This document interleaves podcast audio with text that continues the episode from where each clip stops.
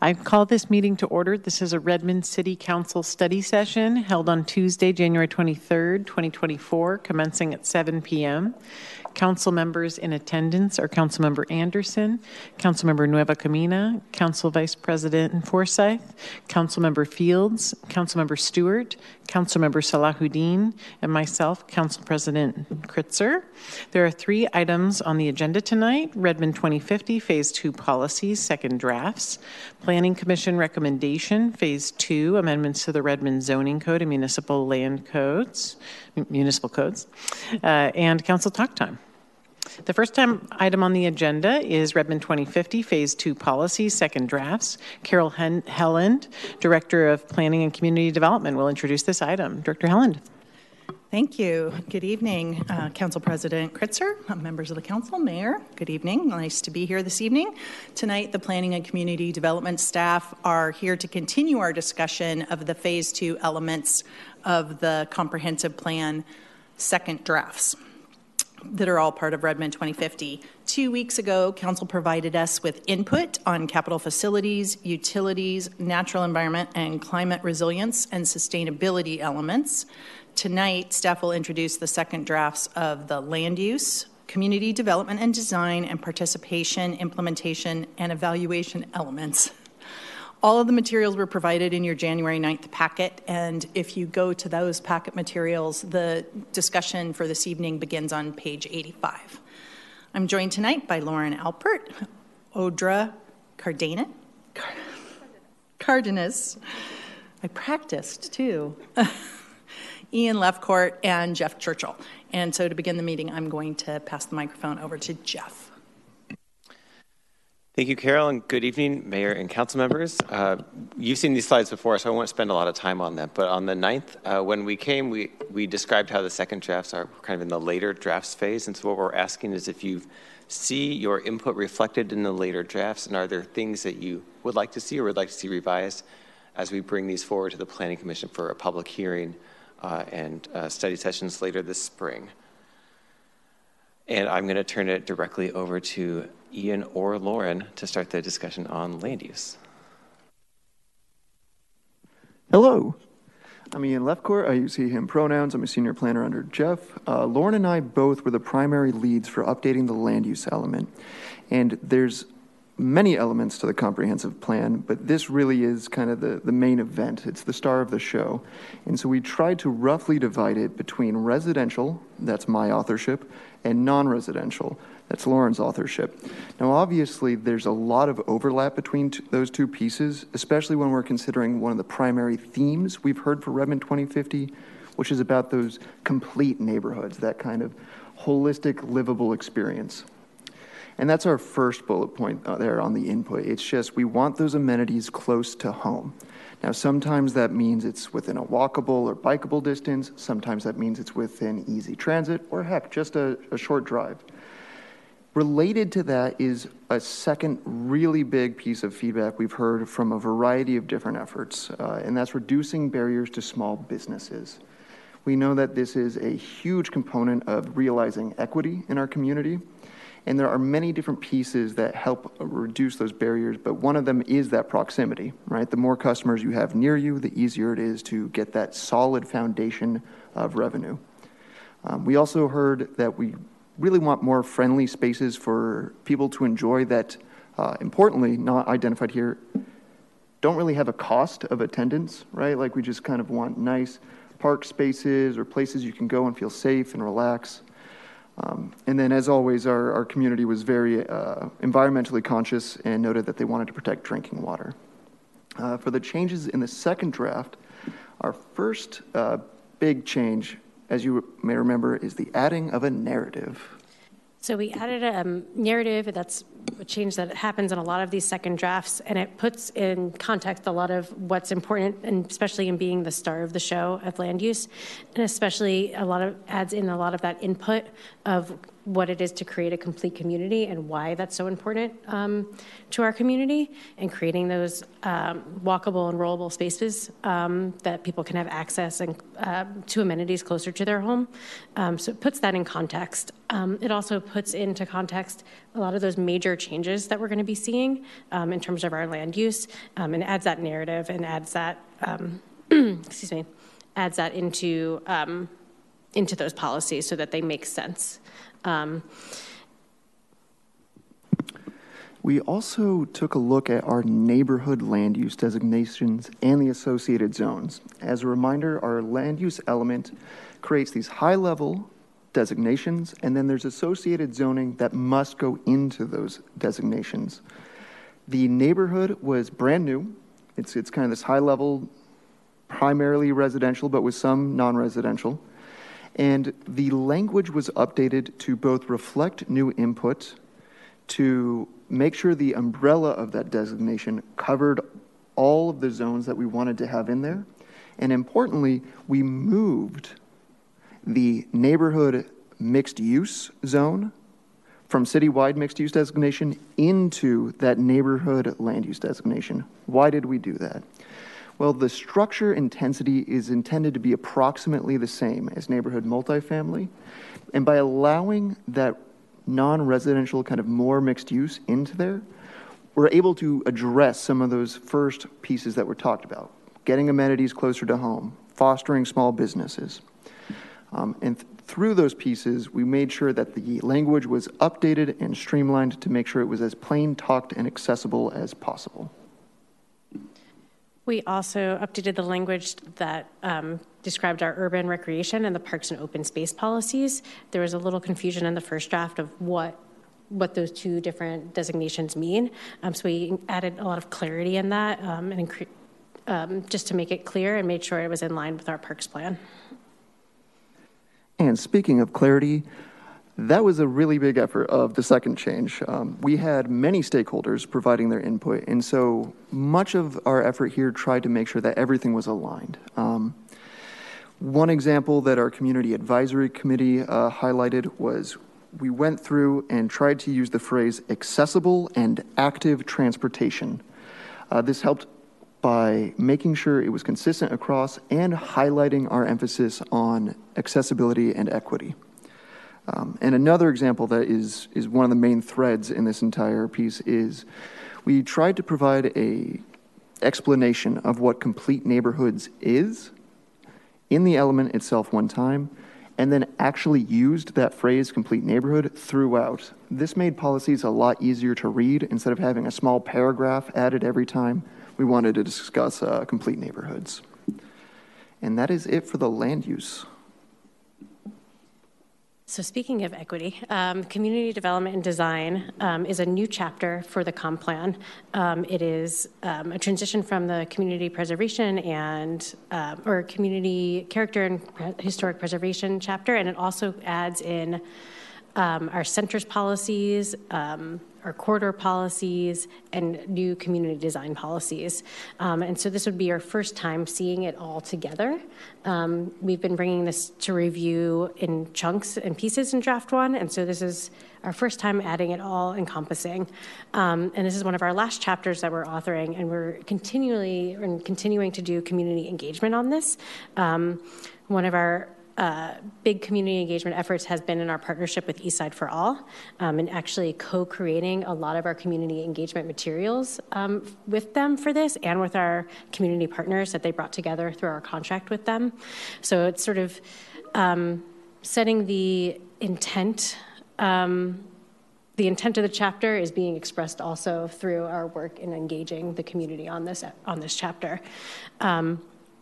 And so some of the things you see that were added was that narrative um, and adding a lot of the material that we've and the the feedback that we've been receiving from them and from our efforts. So a lot of what the feedback that we've received so far is reinforcing some of the things that we've heard the last couple of years. Um, so, as a direct result, you see an entire section on universal design. Um, and some of the recent um, input that we've seen also from this chapter is um, asking for mobility mobility device charging stations. So we included that in our centers policies. So that will be a priority in all of our centers going forward. Um, so trying to take directly some of the feedback we've been hearing and adding that in.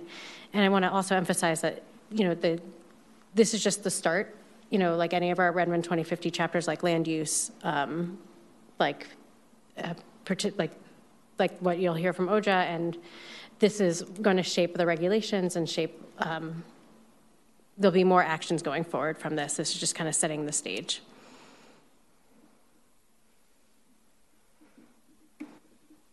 Uh, Good evening, council members. So for the participation, implementation, and evaluation, just a little bit of background on what this uh, chapter is. It's more about a process, how we incorporate public participation into the planning process, how we're going to evaluate um, the comp plan once it's it's adopted, and what which like what are we going to look for once we adopt this uh, comprehensive plan. So the major, um, what we he- he- heard on the first draft, draft was mostly talking about like using not um, inclusive language, uh, removing some terms like citizen, which uh, are not uh, re- uh, reflective of, our, of what Redmond currently is. We have a big percentage of, uh, of residents are non-citizens, so we try to remove all those terms that are not inclusive. We also added new policies. One is for um, adding tribal consultation into the uh, public participation policies, and another one um, to having a predictable development review process. So this chapter is a little bit different from others because it's, it's more related to processes than actual like policies and actions. Thanks. So tonight we are continuing discussion of these second drafts. We would love to hear from council on what, uh, if again, if your uh, input on the first draft, if you see it being reflected, and kind of is it on the on the right path as we uh, put together final drafts for planning commission review um, later this spring, and and and that ends the presentation, and we look forward to the discussion. Thank you so much. Are there questions from the council? Councilmember Stuart. Sure, I'll get us warmed up. Um, I guess first question might be uh, for Council President Kritzer. Do you want to go category by category or just kind of all questions all at once? There were three chapters. Yeah, I guess we could go if uh, I think we can do do them all at the same time, um, unless it, unless it gets too unwieldy. If it does, then I'll pull us back. Okay, cool. I have a couple of um, just like overarching comments, uh, and then maybe a couple more granular things that can be just feedback for uh, for what comes next. So, um, first and foremost, I don't think we can underestimate um, just how significant like all of this work getting to this stage is, and it's so beautiful. Like in this draft, all coming together, and it's. Um, it's already it's getting to a place where we've actually been working on redmond 2050 for a couple years now right? So um, it, this is really starting to represent the current values of our community and we're ready to get going. And i think nothing speaks to that more um, than the work on complete neighborhoods and the trajectory that that puts our city on is so so significantly um, different in the best possible ways, right? Um, and I just am really excited and have so much gratitude for all of you and all the commissioners and all the volunteers and the community engagement that's gone on to get us to this process, or uh, to this place in the process. At this place in the process, we're looking really, really good. It looks like you know we are headed to um, to a place that our community that it, this all really matches the community feedback that I think that we're getting right now. So um, I just wanted to offer a moment of gratitude for that. Thank you. um, I did have a couple of uh, things in the community design, development and design chapter. Um, for instance, there was reference to um, in Overlake being bordered on all three sides from Bellevue, and it references that perhaps you know the staff you all have been coordinating with the city of Bellevue. But I was wondering what council's role is in um, double checking on that, or I don't know, becoming more informed ourselves, just to make sure we're going to have um, harmony um, between our plans and Bellevue's plans, and, and, maybe that's a conversation that this council might be interested in. Um, and I wondered too um, on page 118 um, if we are to maybe someday expand that street grid in Overlake, that we I wonder if we could tie that to the other direction of this chapter um, around cultural reflection so that any new street names that might come online are also um, part of that program. Um, so that was just a couple of my thoughts for the future, but I will let others jump in. Thank you. Was that question about Bellevue one that you were hoping the staff would answer, or was it meant to be rhetorical? I think it's a question for us. Like, uh, thank you for the question. I, a little bit of both. Like, I, I tend to, you know, trust the staff. Like they've they've got it, but it's sometimes nice to see it too, or to hear a little bit more about it in the future. Um, or maybe we. I, this council used to do joint sessions with Bellevue. I'm not proposing work for work's sake, but um, it was just the thought that occurred to me uh, to make sure that we're getting that getting harmony there. So thanks. Thank you. And I would just open it up for a moment to see if the staff has any thoughts uh, and could share, especially since we have some new council members on how we think of coordinating, especially in that BelRed corridor with Bellevue and our planning efforts. I can speak to the staff coordination piece. Um, we have uh, regular meetings with Bellevue planning staff to learn about what their growth plans are for their comprehensive plan update and for them to learn from us. And we do that also with um, our other neighbors as well. And, and that and we have also a good working relationship with them day to day, especially uh, for the uh, transportation work, because as you probably know, they operate the transportation model that underpins um, the modeling that we do for Redmond 2050. Um, they operate that on our behalf. So that's a, it's a good day-to-day working relationship that keeps us connected on what's happening in our communities. Uh, we sat side by side at the um, Harvest Festival at Overlake Church in uh, September or October. Our, t- our booths were right next to each other, so we had a, uh, just the happenstance chance to coordinate there. Um, so that's kind of what happens at a staff level. There's probably more that happens at a director level also, if, if you want to add anything, Carol, for that. Sure. Uh, so the direct at the director's level, we all participate. Uh, director uh, from transportation and land use functions and planning functions in both Bellevue and Kirkland at the um, planning directors conferences and at planning directors monthly meetings to understand how our um, comprehensive plans interact with one another. Um, I was just uh, asking the mayor. I don't remember the last time that we actually had a joint meeting with the um, city of Bellevue. I believe it actually was around the Bellevue Redmond Overlake Transportation Study, which is what Jeff's referring to as our the BROTS model that um, underpins our transportation planning. Mm-hmm. Um, I suppose if that is something that might be of interest, that would be something to take up with the mayor and council leadership and the conversation about the benefit that that might have if you believe that the staff aren't potentially take, seeing things and taking into consideration those cross uh, city efforts and ensuring that our comprehensive plans are aligned.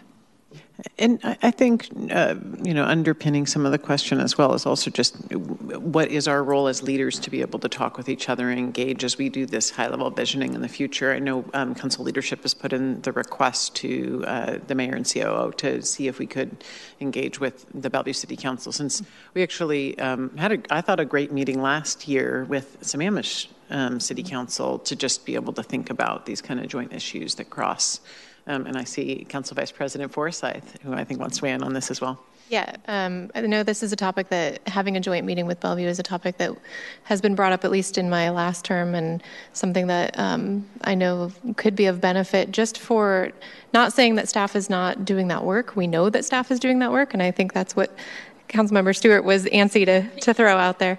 Um, we know that work is going on and we know that is happening. But just the, just this past December, I attended the Bellevue uh, Transportation Committee meeting where um, we, they were talking about bike lanes, and it was really helpful for uh, those commissioners to hear that we're doing that work too, and that our priorities align, and to hear it from um, you know, a, a, cyclist and someone that lives near that area and making sure that that work is being done. So I think it's just a continuation of conversation, and it's not to say that we don't trust that that work is being done. We absolutely do. You've proven that that work is being done.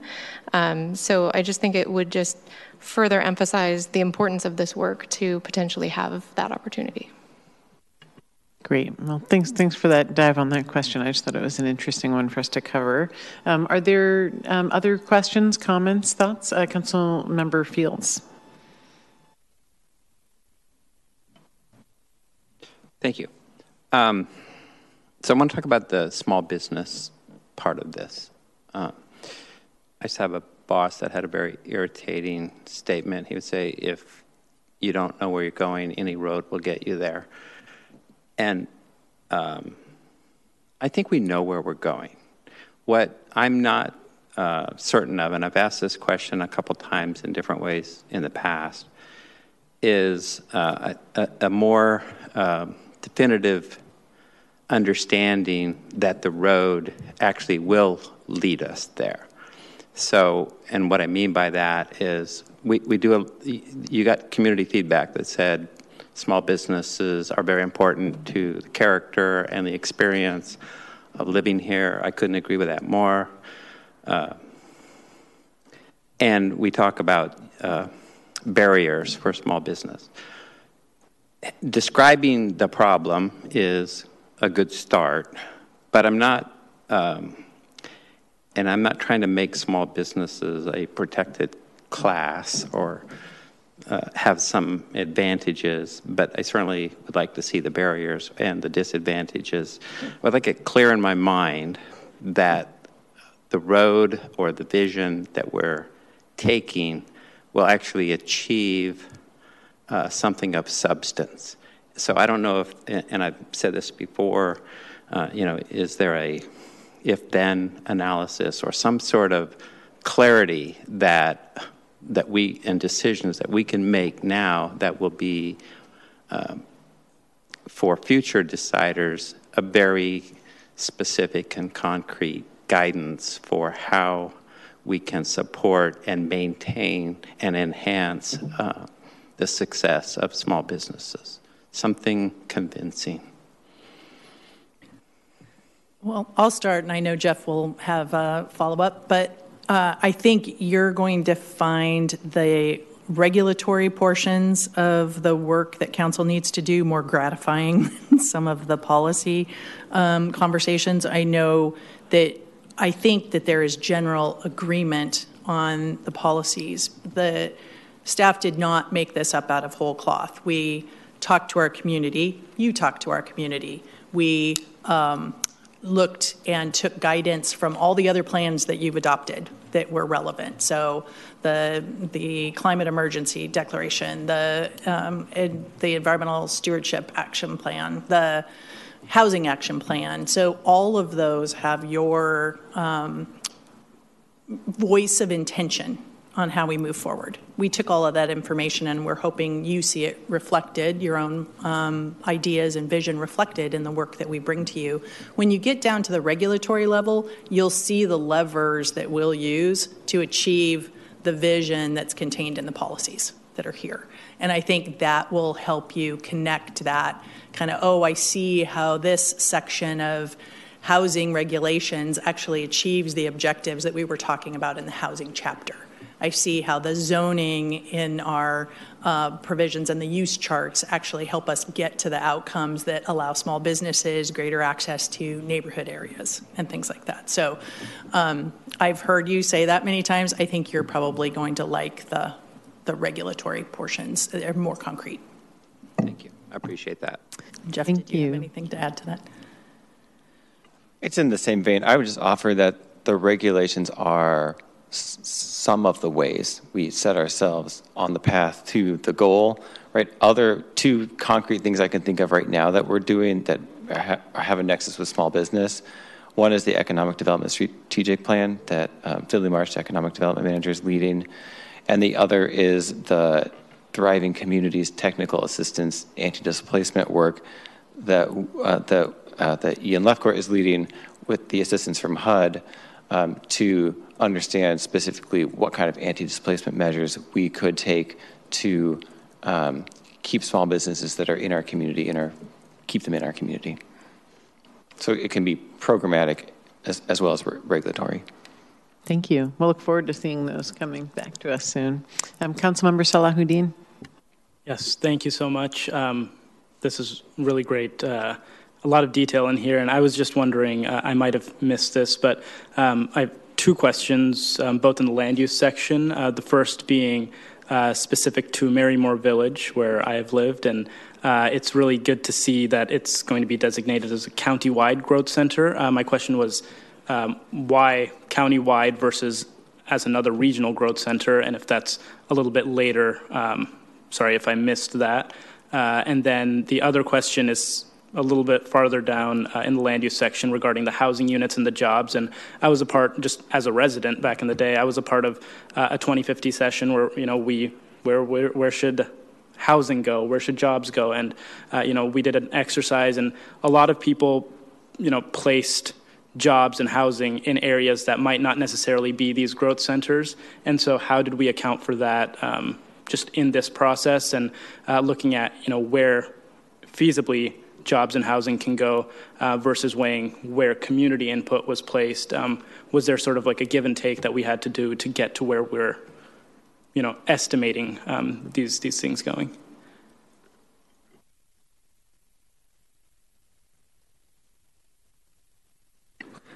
Was that the Lego event?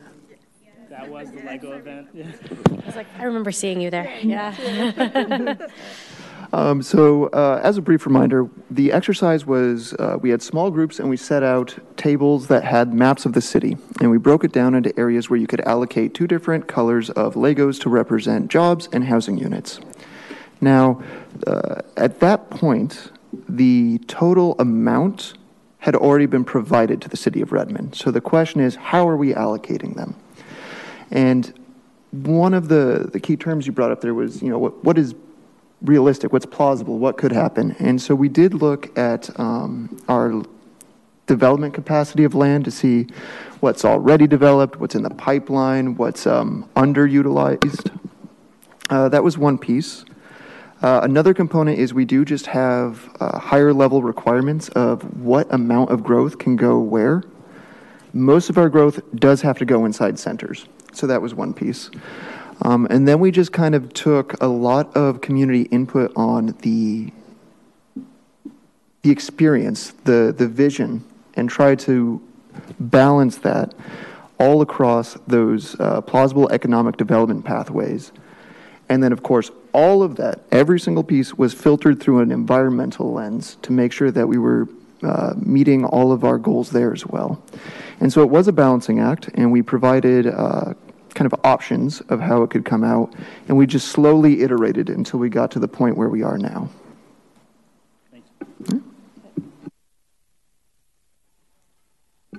We have online a tool that's called Story Map, and it's about the preferred alternative and how uh, we allocated growth into all the, the centers and outside of centers. If you want to go um, and look at that, it's really uh, very um, it, it, explains like how the three alternatives were, came about and how we what we came up with the preferred alternative. So we can probably link that somewhere for you to check. Did you have a follow up comment, Mr. Churchill? I want to make sure we address the first part of the question about the Marymoor Center. I, I, it's about scale more than anything. And Marymoor is more of a scale that matches what the criteria are for the countywide centers, as, which is not to say that some, some point in the future can be considered a regional center, but probably not yet. Thank you. Other questions? Or I, will also pose the question that was at the top here, uh, especially given that we now have these vision statements at the beginning of each chapter. Do we feel like the vision overall for each of these these elements are capturing the vision that, that we've been putting forward and giving feedback on? I'm seeing some thumbs up. All right. Well, I'll ask one question myself then, while while you all think on that. Uh, and I think that's great feedback for you all, heading in the right direction. Um, you mentioned about the work that you did with Eastside for All. I brought this up at the last session when I, I thought this was it was included in the last one. Um, but I would love to hear just a little bit more about what we see that's in here that came from ideas from some of those great events that that was done and um, kind of what will be different from our last comp plan because of that work that we did to go out to our community. Yeah no that's a that's a great question and i think even just the way that we're getting the input is is different because especially with this chapter especially and having kicked off our contract with eastside for all in the time frame that we did um, our work with them and the community-based organizations that they brought in under that contract have added value. So we co-created the materials with them. So we started with this chapter of like, what's community design? What does that even mean? You know, you ask someone on the street walking by, like, what do you want to see your community, like, what's community design? And they don't necessarily know or know how to answer that question. So we worked with our community-based organizations, like, well, how, like, what does this mean to you? This is what we think it means. How is a way that we can ask this question um, in a meaningful way that it's easily understood by a large variety of people? So we came up with that, like, well, what's will make you feel safe? It's about safety and comfort, essentially. So we asked, what does it mean to be safe and comfortable in your city? Like when you think of these spaces, um, what what do you picture? And so asking the question and framing the conversation in that way is a direct result from our work with them. And um, we've been getting a lot of feedback um, from Universal Design, um, creating community spaces. We've been hearing a lot about extra lighting. Um, not directly, like we want more lights for safety, but like, hey, we really like these lights that are here um, are some of the things that we've been hearing. And so it's some of the things we were already thinking about. So it sort of reinforces some of the ideas that we've had. And, you know, I think in the next draft, because since this is a new chapter, we're going to be coming back with another draft for this. Um, you're going to see some of those updates from this because this is kind of an ongoing conversation. Um, and even the way that we've been doing outreach, you probably have seen like the postcards maybe around town. We've been trying to distribute them, and we've had a big stack at the library. And I picked up a stack about this high from the library today um, that people have been able to fill out. Um, and so we've been getting really interesting ideas. Um, you know, some a little off topic, but really adorable. Like we want more books about ice cream. Um, but that also says like our city values ice cream. And so, you know, what can we take from that? Um, but so it's it's sort of um, the way we've been engaging on this topic um, is a direct result from that. It's you know from student that idea of even doing a postcard or doing a drawing or having people engage in a way that's not just giving us public comments, but that you can draw or you can collage is also from our engagement with um, this new kind of engagement because we had from the previous topic that we were doing about complete neighborhoods. Um, a high school student became aware of like Redmond 2050 and the work that we're doing. We met with them and they're like, well, the stickers are cool. Maybe we should do like new sticker designs. And then we're like, well, why don't we do postcards? And people can send us idea, their ideas by drawing on postcards. Um, so it's adding, I think, a lot of value in terms of our community engagement. Um, and it's informing the way we talk about the plan in a way that we're receiving the feedback, and that's being reflected in that draft. That's exciting. I can't wait to Yeah. see the, the It was like a long-winded draft. response, but yeah. Yeah. It's been, it's been exciting. Like I just sat earlier, read through a lot of the postcards, and they were they were great.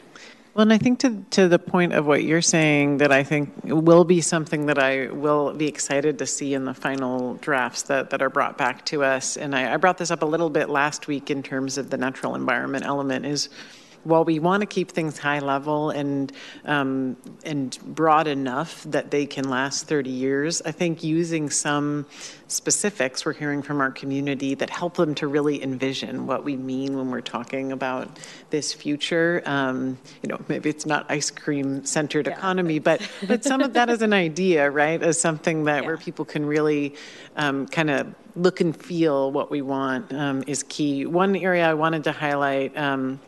For the downtown vision that I think could be a little strengthened um, is we talk about it being a safe downtown, um, and in other parts of the comp plan, we talk about um, walking and biking. But I really see for our downtown, or my vision for 2050, I don't know about others, but I think we've talked about this on, on our council about wanting it to be, you know, truly the pedestrian zone that the signs say it is, um, and being really walkable, bikeable, like people moving around much more, and obviously with light rail coming through, um, being this this real hub. So um, I didn't feel like in the vision it quite captured that specifically. So that's just a little piece of feedback, and I think where we can kind of build that out, that's great. Did, did you have a follow-up comment? I, I thought I had seen you. Yeah, I just wanted to um, highlight that all this community engagement has, is based on the new policies that we want to make engagement like easy for people and to incorporate uh, communities that haven't been incorporated into the, into the planning process before. So that's why we're trying to do like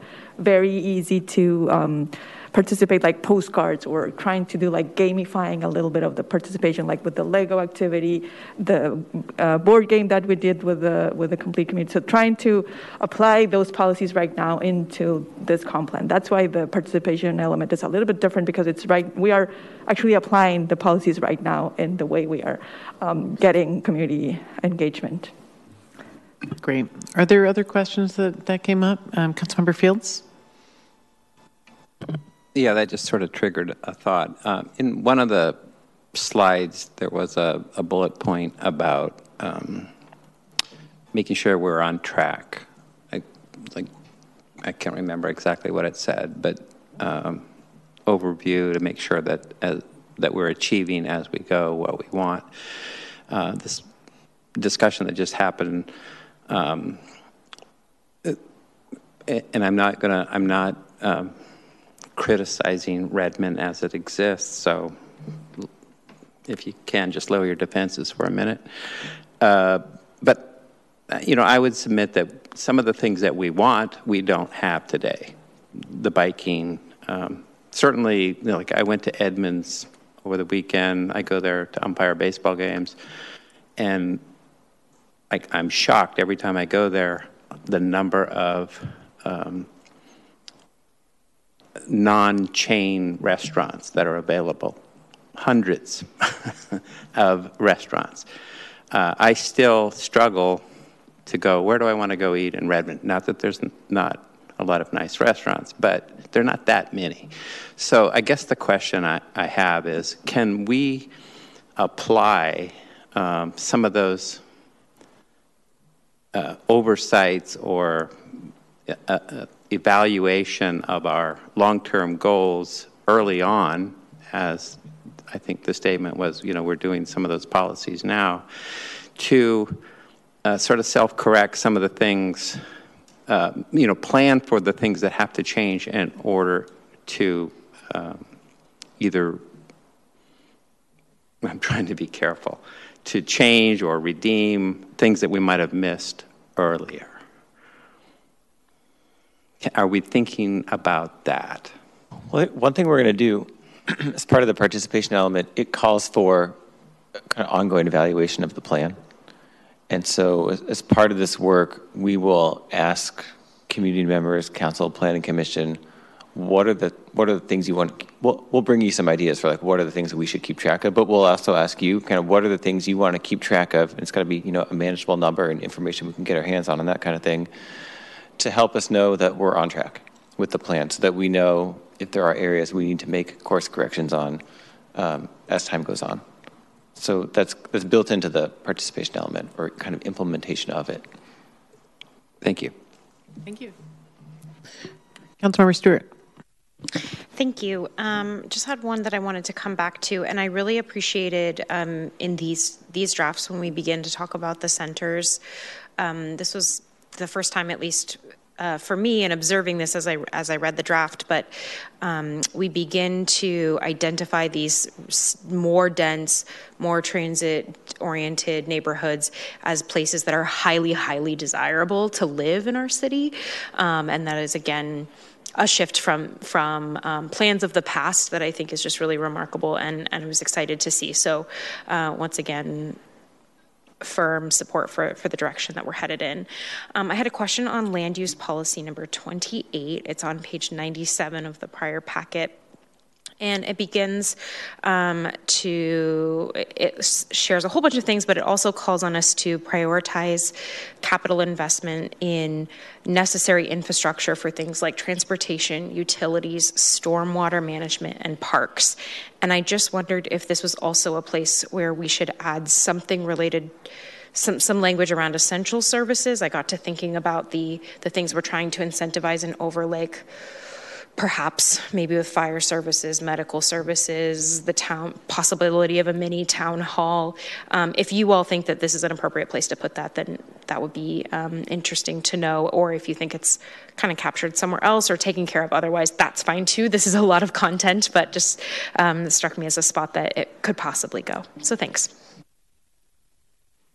Thank you. Other comments, questions? All right, I'll do my second round, and then maybe we'll close out here. Um, just a, a, quick, if we're going just a few details. One one question on um, the town center DT 11 uh, uh, element. Um, there it talks in the in, during in that one it talks about um, celebrating the cultural significance of Bear Creek and preserving open spaces and environmental areas. Um, and I just wondered, uh, I noticed that we added more on um, tribal consultation and partnerships in other places, but that area it seems like do we do we want to have language specifically that would talk about collaboration with tribal partners in that area? Since I know there's a history there, and, and it might be nice to be able to be clear that going forward in that area, we in particular are going to make sure we do that that work.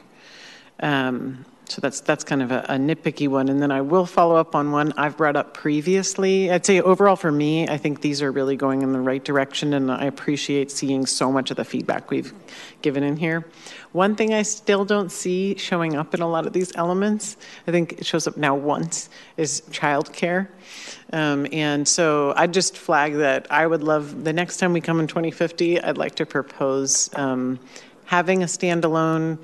Uh, uh, potentially in land use uh, um, uh, line to just be able to share a little bit more of our vision of, of what we would like to be able to, to create around um, that and making sure that we have the capacity um, to be able to address childcare needs in our community. So I'll be following up with you all on, on some thoughts around that, but I've just been thinking about it since some of our past other element discussions about where do we fit in that piece of our vision, but I do think it, it deserves at least one part in the comp plan of a, a standalone element to say this is when we think about growth, we think about housing and transportation and food and all the essential services. And one of those is childcare, and it, it needs to be in there, in my opinion. So um, that's when I'll be proposing, and just wanted to flag that I haven't quite figured out exactly where.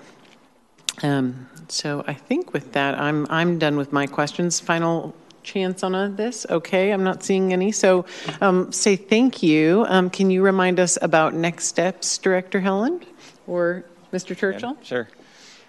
So these second drafts we will um, create final drafts out of to bring to the Planning Commission, but you are going to see us all of February to talk about housing and overlay regulations. So that's when you will see us next. Great, that will be an exciting discussion. Well, thank you all very much, um, and thanks so much for your work on this. Really appreciate it, uh, and look forward to seeing the next drafts. The next item on our agenda is the Planning Commission recommendation for Phase 2 amendments to the Redmond zoning and municipal codes. Carol Helland, Director of Planning and Community Development, will introduce this item. Director Helland. Thank you again, and uh, welcome. So uh, tonight we're talking to you about um, the Redmond 25, or I'm sorry, Redmond Zoning Code rewrite, Phase 2, Redmond 2050 on the brain. Uh, just a minor um, a reminder these are minor amendments to the Redmond Zoning and Municipal Code. And the Planning Commission's recommendation on the Phase 2 amendments were originally presented to you on December 5th at the Planning and Public Works Committee of the whole meeting, and then questions raised on um, the Phase 2 amendments thus far, which were on December 5th and earlier in January, are included in the issues matrix that's contained in your evening this evening's packet material. So at this time, action on the Phase 2 amendments is scheduled for February 20th. If the council concludes they're comfortable with the package as it's been presented, we would request that this item be added to the consent calendar for that date. And to take you through the um, presentation and the discussion this evening, I'm joined by Kimberly Dietz, Principal Planner with Planning's Economic Development Decision, Division. Thank you, Director Helland, and good evening, Mayor and Council. Um, if you like, I will pull up your issues matrix in order to walk through that. Is, is that the process that you would like to use this evening? If, if you'd like to speak at a high level to any of the, of the key questions, I think that'd, be- that'd be great. Okay, yes, yes, we can do that. Did you want to see it? I think that was my question. Do you want to see I'm it sure we can pull that up. That'd Okay. Thank you.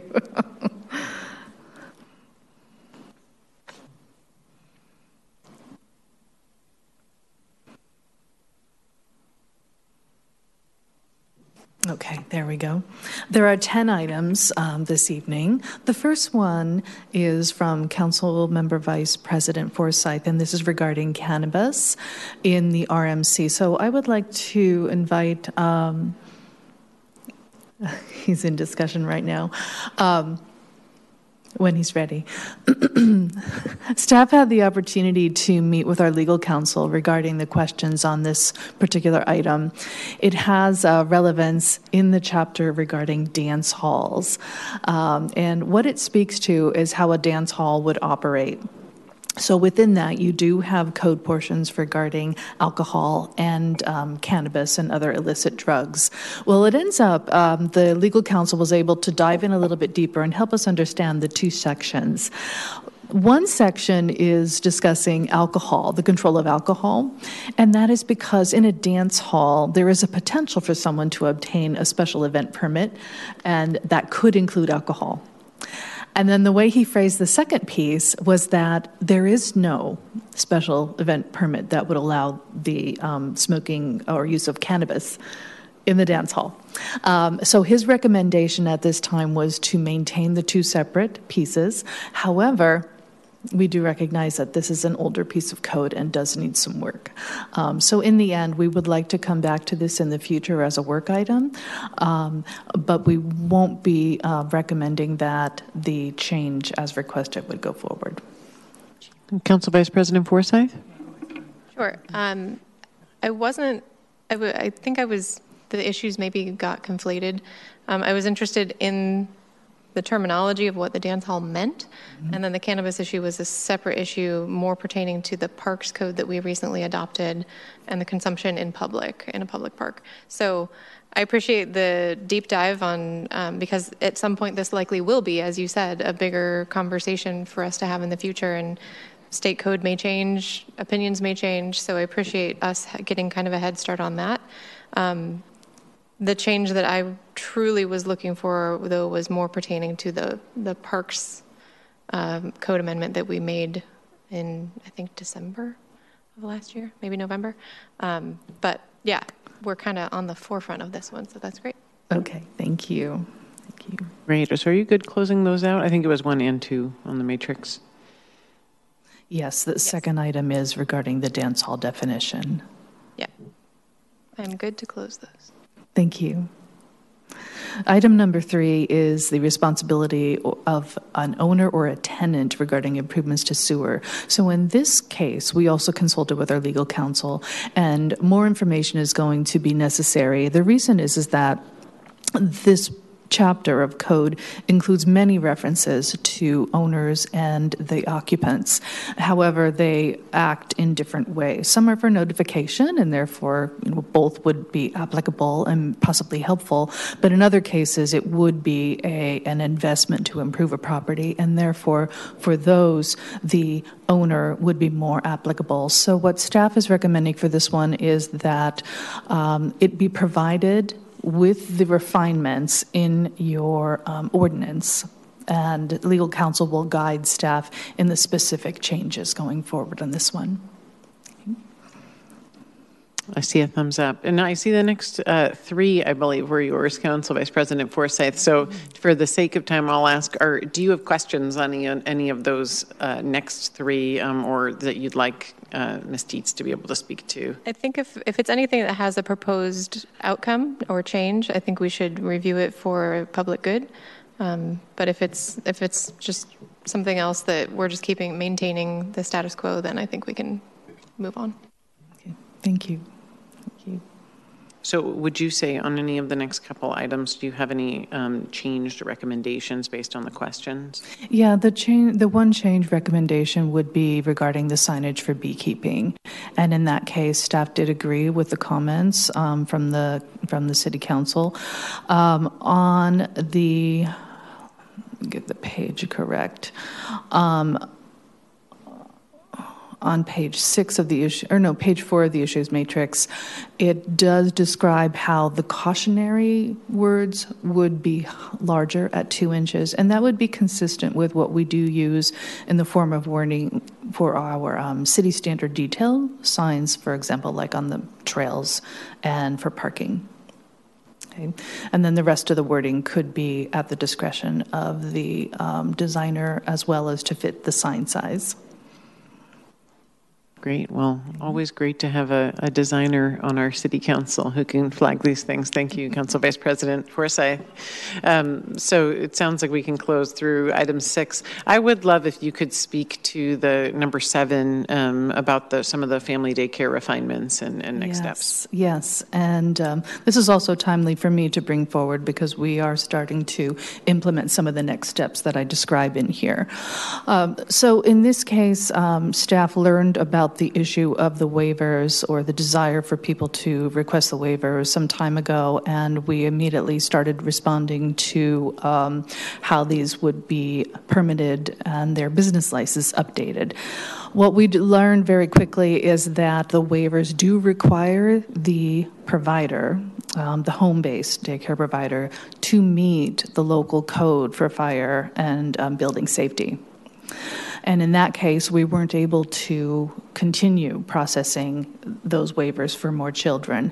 And so as a result, we work with the state, we work with providers, we've also worked with our building and fire staff in order to create a process through which a person um, who is either pursuing a waiver or having obtained a waiver. We'd prefer if they come in early, but even if they've obtained a waiver, they could still use this process to work with staff to review their structure, review the daycare specific elements, ingress, egress, stairwells, and restrooms within the structure with building, fire, land use, and business licensing to get the information they need to make improvements, if any, um, to their home in order to expand their um, allowance of children. In the event that they are not able to, then we are looking forward to more information coming from the state the State Building Council as well as the um, statewide fire marshals on how this waiver can be continued um, to be provided for expanded daycare services, but also affordable daycare services, and how can those providers meet the letter of the code. So we're looking forward to a lot of information, and in order to make sure that the local daycare providers know what is going on and know what um, we are go- proposing to provide to them through the code, we will be convening meetings with them as well as with some of the um, service assistance providers in the region. That's great. So in in in terms of the the action that would be a part of this code update versus future. Can you just clarify mm-hmm. that? Yes, the action in this code update is simply to establish a pre application meeting where someone can come in, meet with the relevant staff, and learn what their specific uh, structure and site needs to do to accommodate and provide um, a safe environment for the additional children. Great um, and, and look forward to continuing the conversations on that. One comment as we begin, hopefully we move forward with that and um, can engage would be to make sure that we engage with our culturally um, responsive community-based organizations. I know, for example, um, I've talked with uh, Indian American Community Services. Uh, they're often working with a lot of um, potential kind of home daycare situations and grappling with those who are doing a little ad hoc situations or mm-hmm. other types of things that are springing up. So being able to kind of um, connect with various community groups, I think would be great, um, where they're seeing that need and folks filling that in so they can actually get the, the right permitting and mm-hmm. um, standards for that. So thank you. Um, thank you. I'm, I'm happy to close that item out and um, look forward to the follow up. Um, The next uh, item was on parking ratios. Um, Council Vice President Forsythe. I actually wanted to comment on the prior one. Um, I just wanted to say I appreciate the consideration for the shall must conversation. And given that these are home based um, instances that uh, folks may not be as into the legalese, I think that just makes it a lot clearer and making sure that we are um, holding the, the children that go into these facilities in the highest regard. So I appreciate that change. Thank you. Oh, regarding parking ratios, um, that item, and I do apologize in the formatting in which I provided you the amendments. The amendments contain both work underway by Redmond 2050 as well as the rewrite, and they are color coded. Um, the items regarding parking are related to Redmond 2050 and will be coming to you in approximately March. Um, the staff responsible for those is working with the Planning Commission right now in order to get their recommendation and bring it forward. Great. Are you good to close that out, uh, Council Vice President? In March. Okay, yeah, in March when it comes back. Um, Great. Uh, And Councilmember Salahuddin had the next question on demographics for community involvement. Did you, did you have any further follow-up, or you're, you're good on that one? No, that, that looks great. Thank you. Thank you. Great. Um, The the next question was uh, Councilmember Stuart's. Councilmember Stewart, do you have a follow-up on the on the CARA question? I, I just have a follow-up comment for um, my fellow colleagues. So we had heard um, quite a bit of feedback uh, and concern around um, the CARA, and so this was a, a really excellent uh, matrix um, response. So thank you so much, Ms. Dietz, because you um, exactly what we asked for, which was um, to respond to what's going on, what's what's still to be done, and um, the last paragraph or last set of bullets there um, is what the Planning Commission has also identified for further study. And um, I was just really impressed by this additional uh, list of study items from them and look forward to uh, continuing to learn through them. So this can be closed for now in the sense that um, we got the information we were looking for. I got the information I was looking for in terms of what the status is um, and really encourage, um, I'm encouraged by the Planning Commission's further inquiry. So thank you. Wonderful. And I'll, I'll make sure to send uh, a copy of this to Dr. Morton so that he can uh, see we followed up on that question as well. Um, are there further questions? I think that brings us to the end of the matrix, but um, want to open it up uh, beyond just the questions that were asked previously. Are there other questions on this item? Um, I believe that it's proposed otherwise to be able to bring this onto the consent agenda. So um, before we do that, open it up. Councilmember Nuevacamina. Director Helland Mistis, I just want to acknowledge you know coming along on the um, on the Planning Commission for the last year and now here and getting a, very full view of everything that has gone in. Just uh, a huge kudos to you and your staff uh, for the consistency and the diligence. Uh, whenever we've had questions, whether on the commission, and we've had lots of questions on the commission, um, and just seeing how promptly they responded and how thoroughly. So please extend from all of us just a, a, a fabulous kudos all the way around because of the, the level of consistency and uh, thoroughness. Thank you. We're meeting with the Planning Commission tomorrow night. We'll be sure to convey the message. Thank you. Thank you. Uh, So I believe that this is proposed for February 20th for the consent agenda. Is everyone good with putting that on consent? Okay, I'm seeing, seeing thumbs. All right, so um, I think you have your, your, uh, uh, go ahead to put that on consent, and I will, will join Councilmember Nuevacamina. First of all, say thank you for your work on the Planning Commission on, the- on this, and thank you to the whole Planning Commission, the staff for the work on this. I know this is a huge lift, so um, excited to be able to move this forward and then keep diving in via our work on 2050. Thank you so much. Thank you, and good evening. All right, the next item on the agenda is council talk time. Um, I have a couple items for discussion. I'm just actually pulling up my email. We jumped to it pretty fast here. Um, hold on just a second, and then we will. I will bring that up. Just hold on one moment.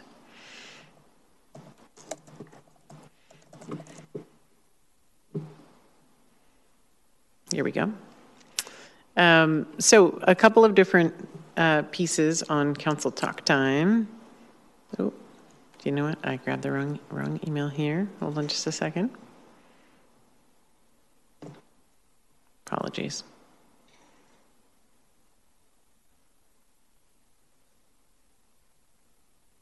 I'm going to go ahead and jump in with one. Yeah, jump in. Um, so we have the opportunity, as we've all wanted to uh, be involved more in writing for our uh, focus newsletter.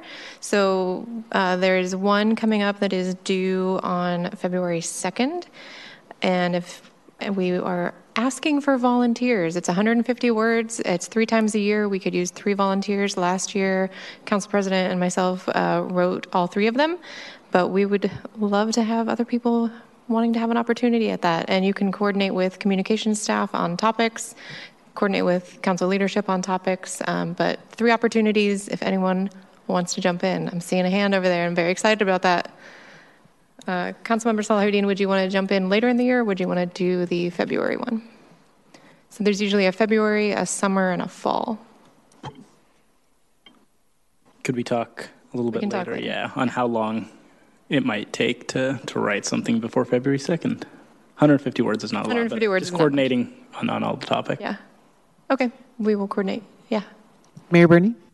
And just to know that um, each focus has a theme, and you have a lot of assistance from staff, Yep. and um, it's great. Um, when I was on council, I wrote many of them, and other members did too. So it's not trying to be scary. Just I think it's great to spread the wealth. Yeah, and I believe we actually have a new communications manager, so you'll be able, be able to work with him. Um, and uh, one of the suggestions was maybe for this upcoming one to be able to highlight our new council members. So be a great, great one for you to be able to write. Thank you for stepping up on that. um, Or maybe we maybe we take that first one so they don't have to be on the spot for writing about themselves. oh, I guess so. Yeah. well, we can coordinate with you on that. So any other uh, folks that would want to jump in on that, please just let council leadership know. Great. And I think we can also discuss um, further about communications at our upcoming council retreat as well. I know that's been a, a topic is kind of how we how we think about communicating out with the council. Um, so a couple different items for us for talk time that I, I had flagged for, for some of you um, via e- for, all of you via email, um, but wanted to, to cover them here. Um, first is uh, I got a request to be able to just go over what's going to be up on our next business meeting. Um, so on the consent agenda, our plan things, uh, including our minutes um, from past meetings, approval of payroll, as well as um, uh, some of the things we saw in committee today, adding the new Parks um, and Recreation Department positions, um, confirmation of our Human Services Commissioner that we interviewed earlier tonight. Um, there was, a, on the copy that I sent you, there was an, an item um, that we talked about in committee that I think we wanted more time on, so that one probably won't show up there. And then we'll have a staff report on um, Redmond 2050 and uh, overlake and housing regulations. So just um, wanted to share that. If anyone has any comments or questions, we're also going to have presentations from King County Council Member uh, Claudia Balducci, as well as um, from Move Redmond. So um, the, that'll be an exciting business meeting. Hope the public will tune in to be able to see all the action. Um, and uh, and then we also have some exciting things coming up. Just a reminder to council members as well as the public next week is our fifth Tuesday, so uh, we won't have a meeting next week, but we will have um, for council, we will be doing a, um, a dinner with our state legislators in Olympia um, to be able to um, have some good discussions with them and advocate for city priorities. That is noticed as a public meeting since we will have a quorum of city council members there. And should the public want to attend, they could come and join in. So, um, and to that point, I wanted to find out from council members whether people are interested in carpooling to um, that event, as well as we also have the AWC City Action Days that I believe many of us are attending. So, I wanted to take a quick straw poll of any council members that would be interested in carpooling um, to the Olympia event. Um, you can just raise your hand next week. Okay, I'm seeing three there. Okay. Um, and then are others, are any, is anyone interested in carpooling to the AWC conference? looks like everyone is maybe going to go on their, their own way, but I see Councilmembers Stuart, Forsythe, and Nuevacamina who are interested in, in Olympia next week. So I will follow up with you um, just to be able to reduce our carbon footprint going there. So thank you.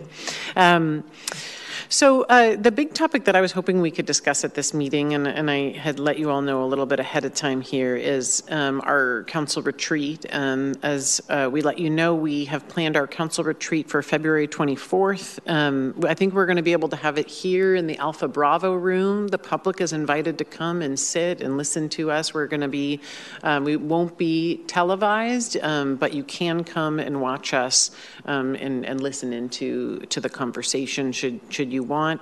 Um, and we'll have the exact times posted on our site soon. Um, we have secured Tracy Burrows, who's executive director of um, MRSC um, and specializes in facilitating discussions with city councils on their processes and approaches to policy making, um, and really want to be able to use this time to be able to think about, you know, how we, we work with each other, as well as some of the things we want to get done together. Um, so, the first question that we were hoping to gather before we meet with our facilitator to do some of the planning for that retreat is just all of your thoughts on, as we think about in particular, you know, what are some of the processes, procedures, norms, or other ways that we do our work together? Some for returning council members, um, you know, what are some of the things that have recurring kind of been questions that come up or sticking points that we want to talk through. Um, would love to hear your thoughts on that. For new council members, what do you, what do you want to talk about um, in the group as, as you think about um, being able to jump into these roles and work well together? What are some questions you have um, that we can collectively answer and talk about? I'll pause here and open it up to get some of, of your thoughts of, of some topics that we should put on the agenda.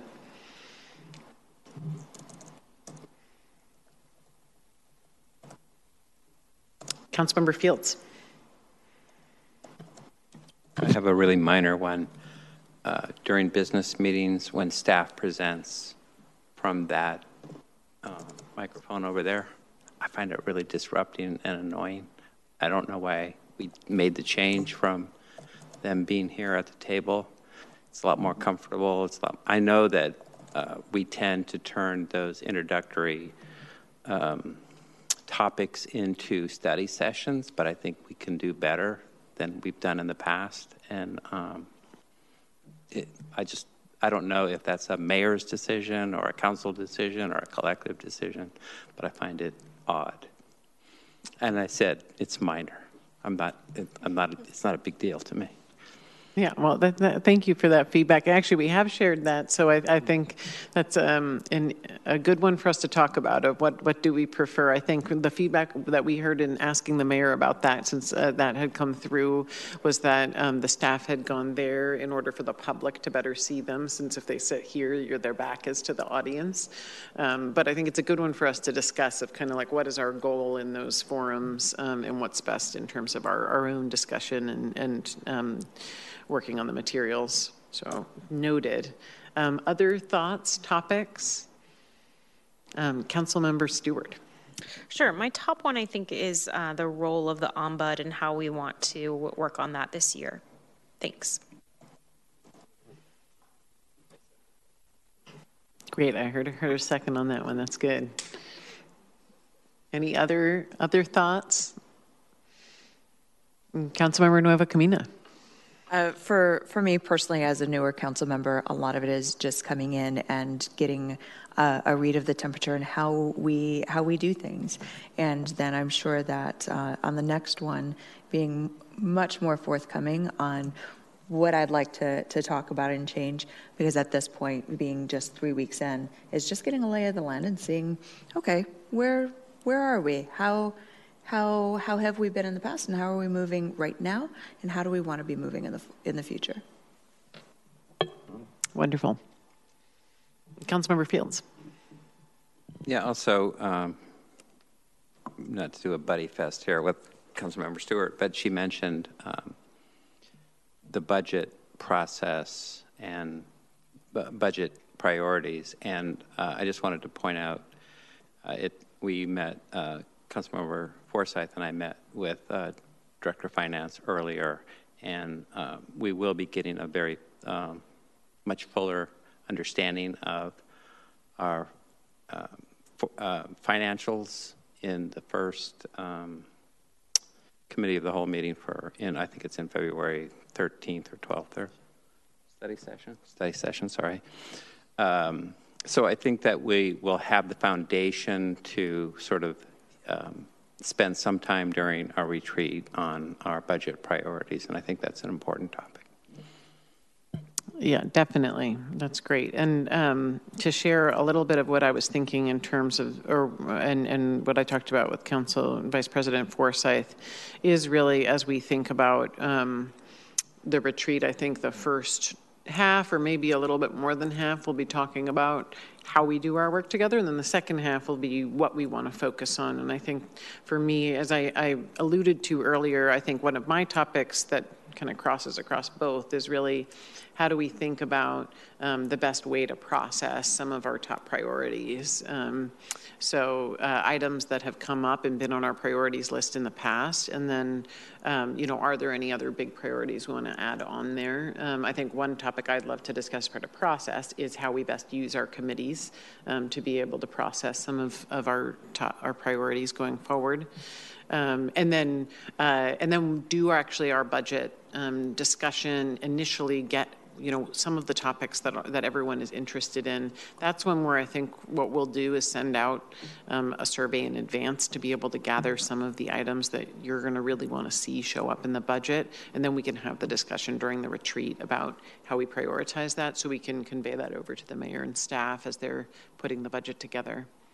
Um, Council Vice President Forsythe. And the intentionality behind choosing uh, Tracy Burrows from MRSC was that she's going to have a really good handle and scope of what's within our purview and what's within those bounds. And those are conversations that I know we've struggled with in the past. So just having that expertise on hand so that we can really kind of dig into any of those trouble areas that we've we've struggled with in the past is is really going to be super helpful um, as far as we've discussed.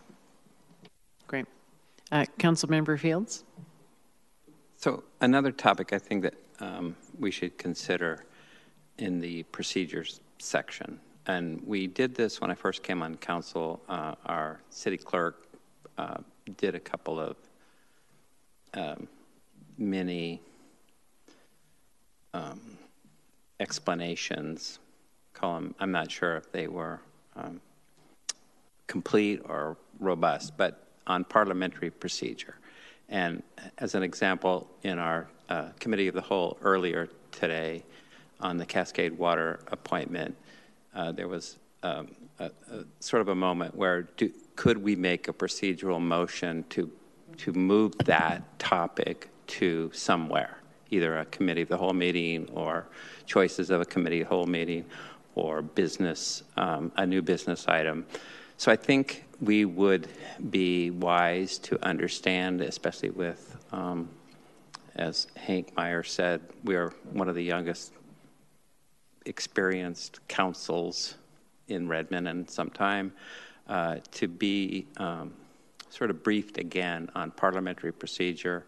I don't think there's anything necessarily bad that's going on, but I, think, I do think it's important that we understand how we should uh, move items and how we should communicate and and conduct ourselves at business meetings.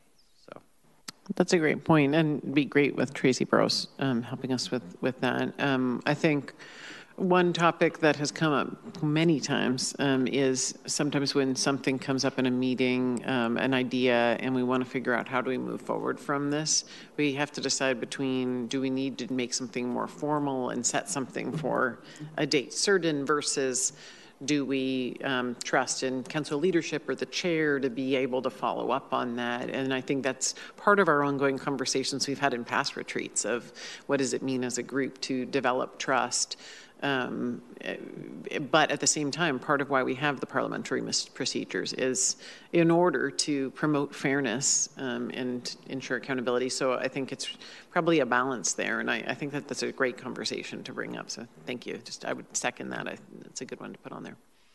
Um, any other thoughts, comments? Uh, Councilmember Stuart.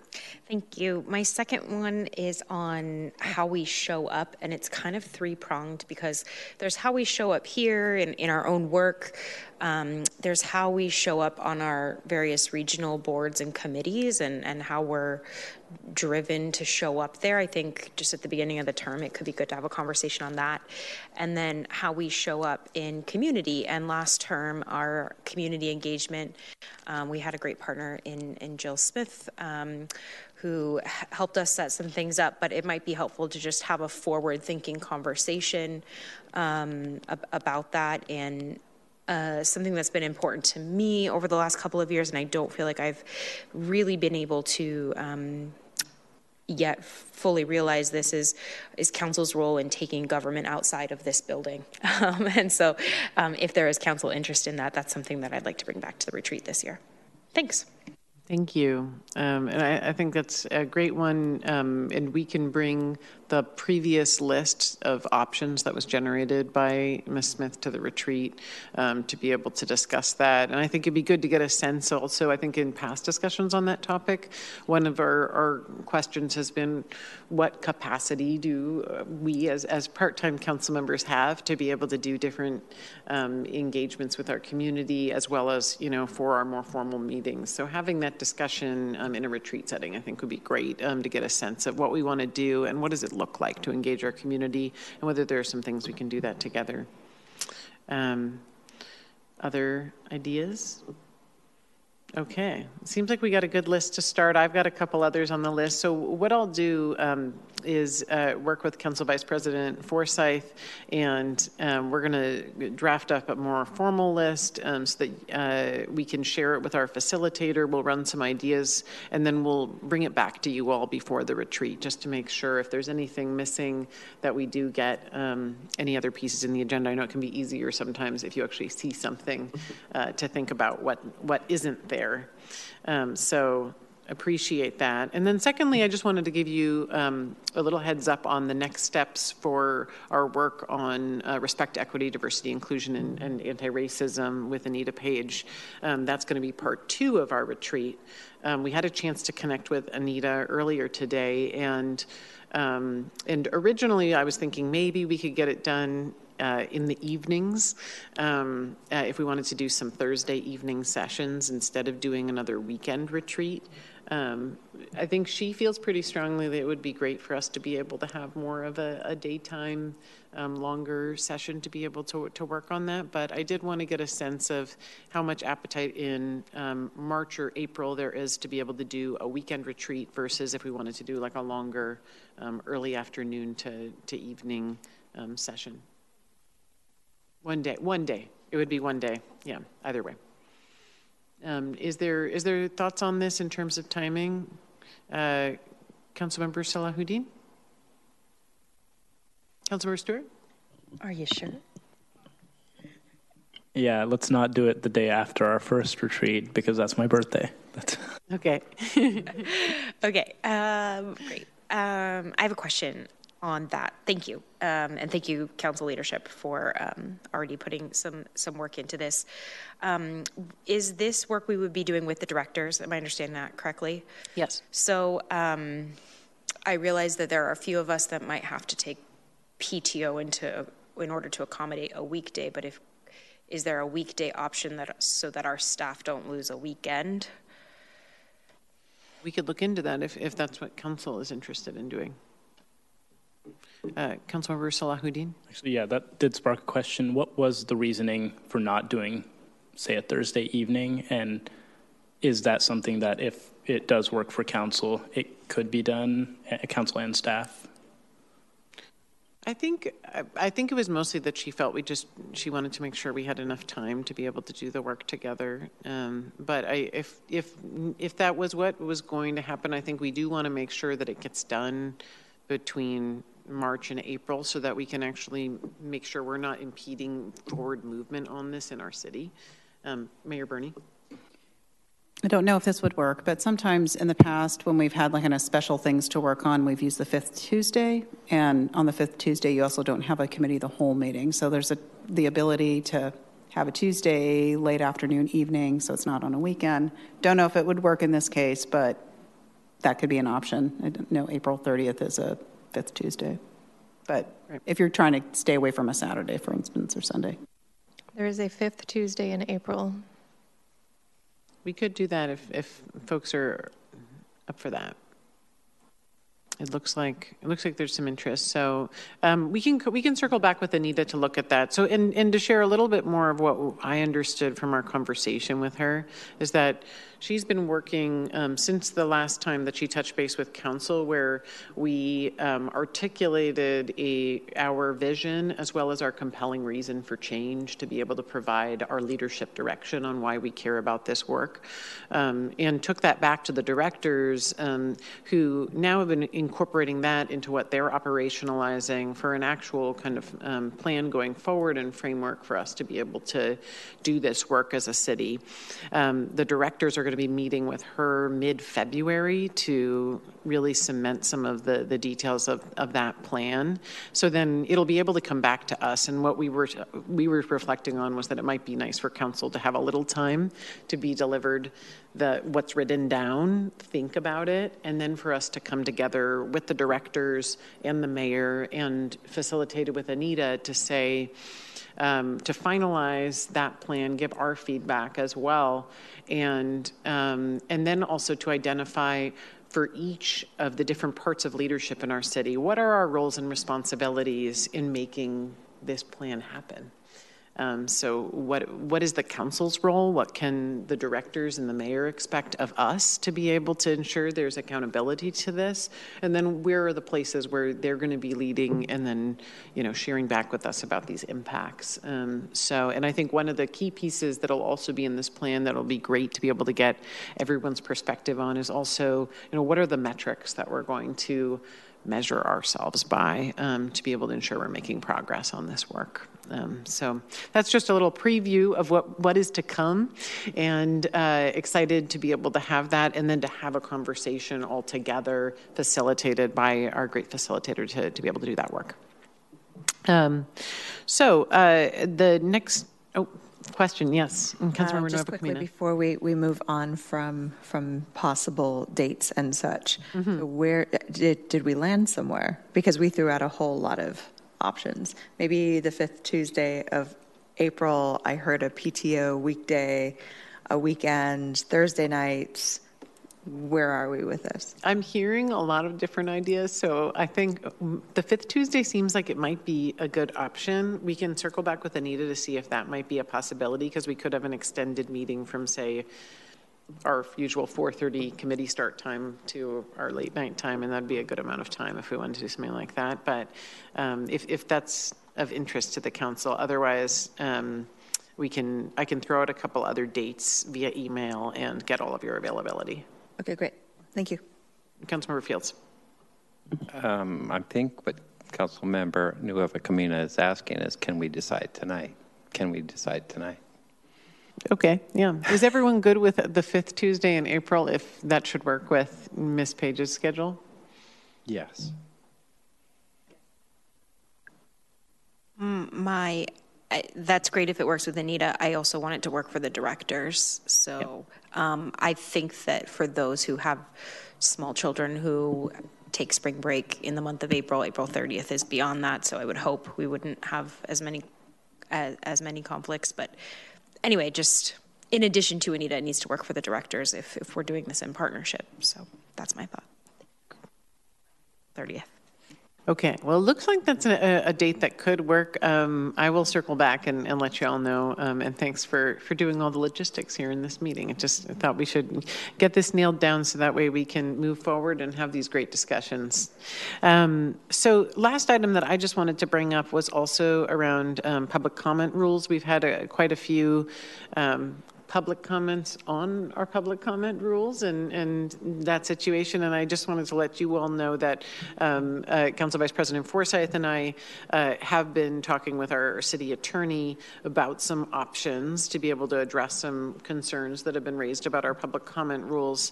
Um, but I will note that uh, we have brought a proposal several times to the council of different ways that we could amend our public comment rules for the new council members. Um, our public comment is a limited public forum, so in our council rules, we can place limits on um, what exactly we uh, is the scope of that forum, uh, but we do need to place those uh, as as part of ensuring that that we are um, being clear with the public of, of what are the um, kind of boundaries there.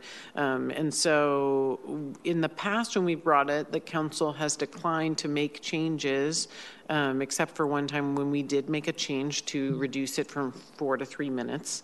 Um, and so before we bring back yet again some options, I did want to make sure, maybe just uh, via thumbs, if people are interested in us bringing back some more options.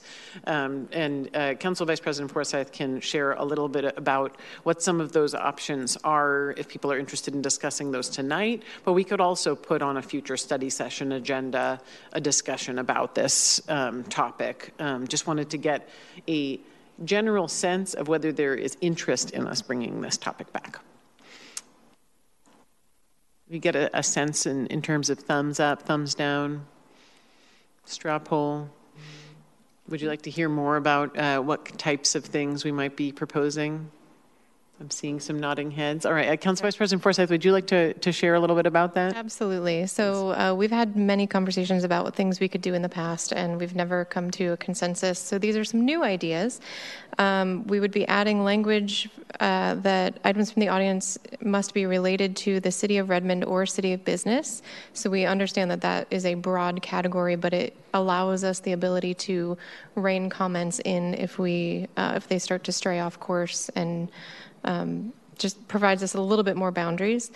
Uh, language in our rules that allows the chair at their discretion to adjust the time of public comment. This is mainly when there's, you know, a room full. We've seen this room packed to the to the brims. So this is more just to make sure that everybody has an opportunity to speak. They do this in the legislature.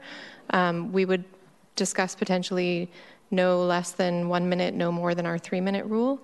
So that's one potential option um, clearer language for the chair to read at the top of the meeting that covers courteous uh, discourse and something that we can then point back to and redirect energy that um, is not not welcome per our our guidelines, and then identify this language that needs to be um, in the rules so that we we don't run into issues when we do have to redirect.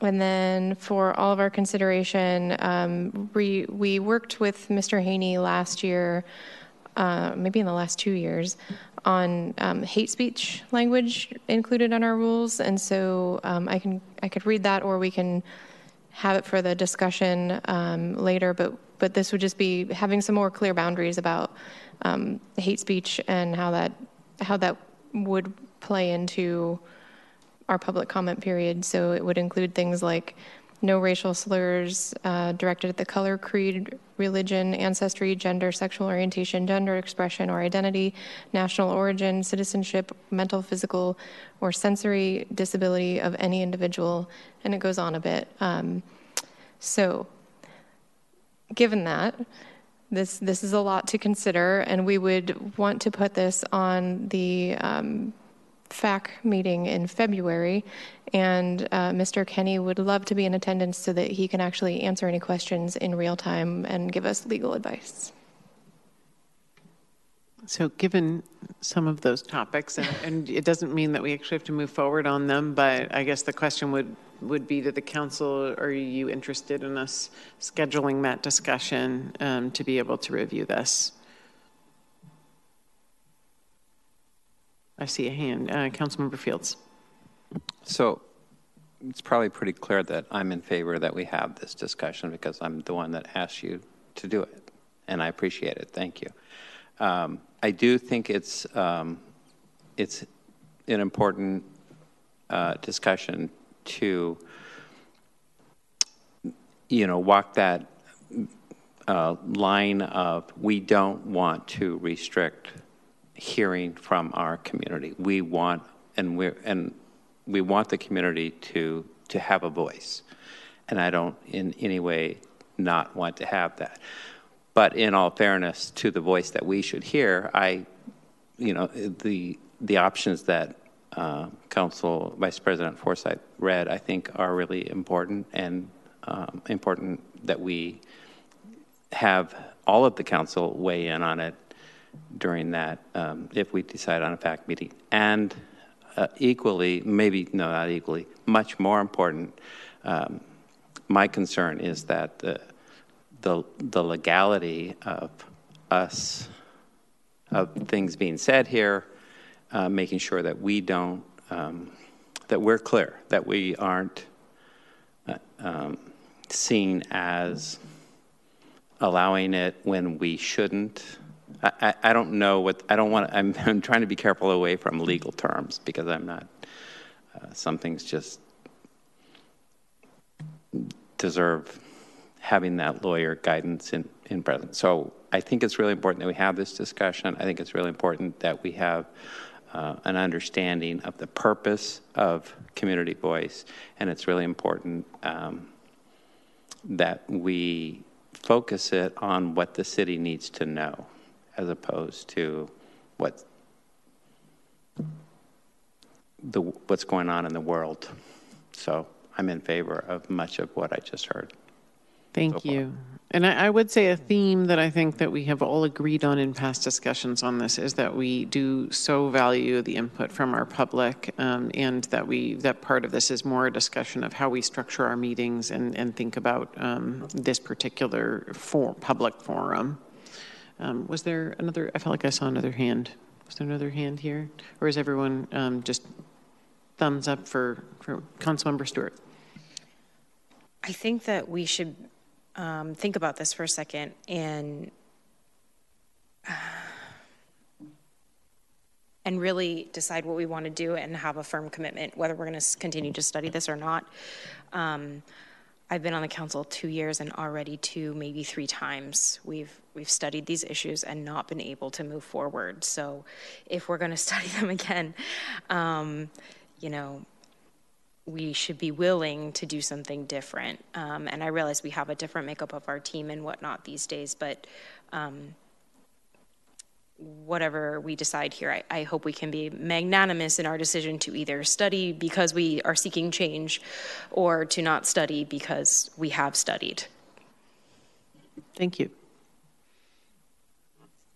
Mayor Birney. Thank you. Um, I appreciate that comment as well. Um, we have gone over this multiple times, um, and um, I just want to, um, because, and to Councilmember Field's point, um, there are you know legal boundaries about what we we can say a lot of things, but what we can limit is actually very limited. So um, I, I, just want people to go into this with eyes wide open, knowing that even if we say a statement at the beginning, there is not a lot we can do during a meeting um, if our rules stay very similar to they are now, even with a statement at the beginning. So um, there are other restrictions in order to limit um, the speech, um, create a limited time for speech, and then we can create more limits. Um, but unless unless you decide to do that, it does. Um, we will have some of the same issues that we continue to have. So I just want you to go eyes wide open in that uh, knowing full well that even if we get comments from the community saying there are ways to limit, there are, but we have to make those changes in order to do it. And we still will probably end up with some of the challenge we, we still face or have been facing. Thank you. Yes, and I, I know we all have a, a strong respect for um, free speech and constitutional rights. Um, uh, Councilmember Anderson. I'd love to see a, conversation in that um, discussion about the rules of uh, potentially adding um, items from the audience to study sessions.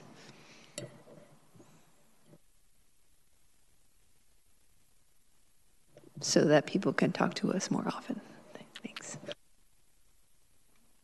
Okay, well, I actually am hearing from at least five council members. I'm not sure about others um, in terms of interest in this, but um, uh, Uh, Councilmember Nueva? Um, Thank you. Speaking back to when, um, specifically the night that I was sworn in as a commissioner, and there were items that were set in my my community, my my initial surrounding community is very diverse in a number of ways, and there were about three rows that were here to support me that night. And sitting among them and hearing some of the public com- comment that was being said that particular night, I believe was January 17th of 2023. There were three rows of community members that were just vibrating. And I know that we want to, to make it a, a safe community and we want it to be welcoming. And we want to, of course, have free speech. That was one of the reasons why I served in the military was to protect that. And we also have to be asking who is it safe for, who is it welcoming for, and to what is at stake.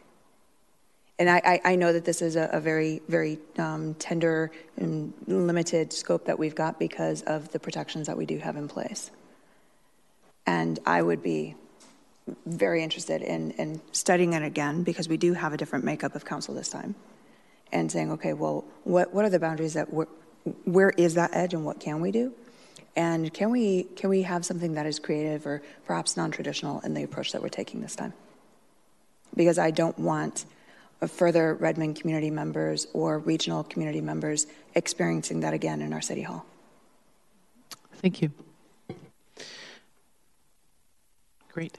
Uh, Councilmember Salahuddin, did you want to weigh in? I'll, I'll just echo everything that Councilmember Nuevacamina said. I, it, that's, um, you know, maintaining that free speech while maintaining the safety and comfort of everyone in the community is, is critical. And so finding that balance, doing another study session with new members, I think would be valuable. And I, um, you know, never want to add more work than has already been done, but hopefully this will be new work that we can all, um, you know, collaborate on and, and, and figure out what the best course forward is, looking uh, legally as well and, and understanding, um, you know, the full scope of this. So um, I would appreciate a, a conversation.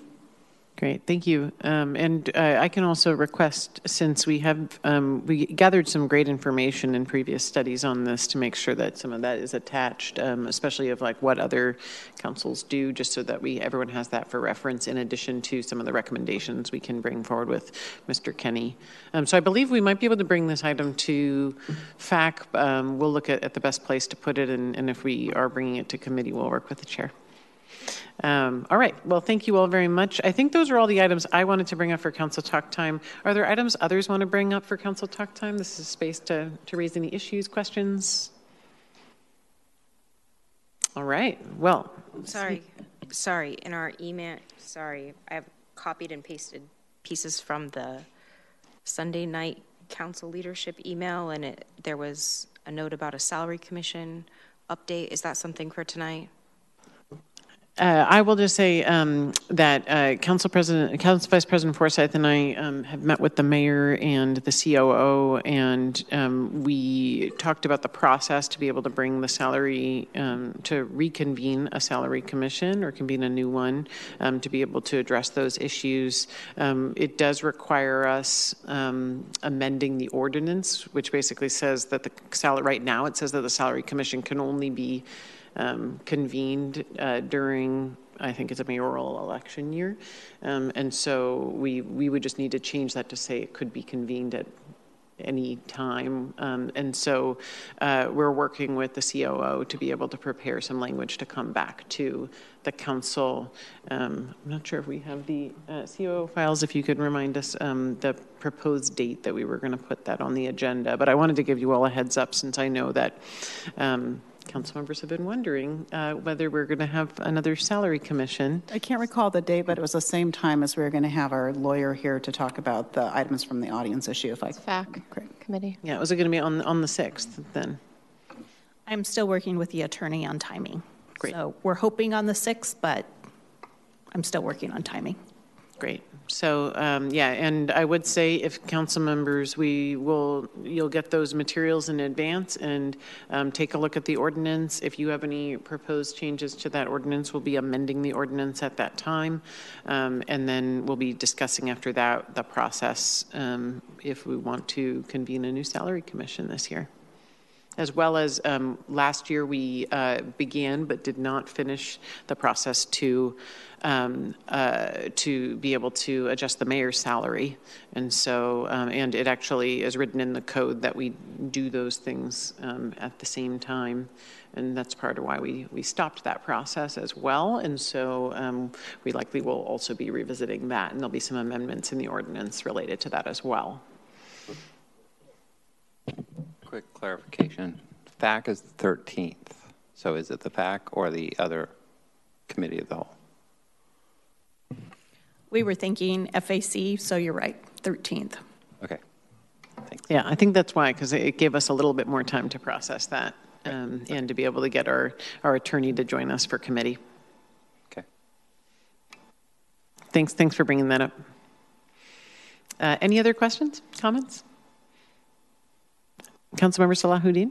I'm not sure if this is the right time to, to bring this up. Um, you know, one of my uh, one of the things that I'm really focused on and uh, is really important to me is youth engagement. And so uh, I'm, I've been talking with Council President Kritzer, Council Vice President Forsythe, uh, Mayor Birney, and COO Files about potentially bringing more, bringing youth into uh, this space to share their feedback on a future city presentation that they've uh, that they've done regionally and created cities of the future, uh, which ties in really well with Redmond 2050. And so I think it would be really interesting to hear from them, local school in Redmond, uh, middle school, Stella Schola. And so I uh, just wanted to bring that up. I don't know if this is the right forum.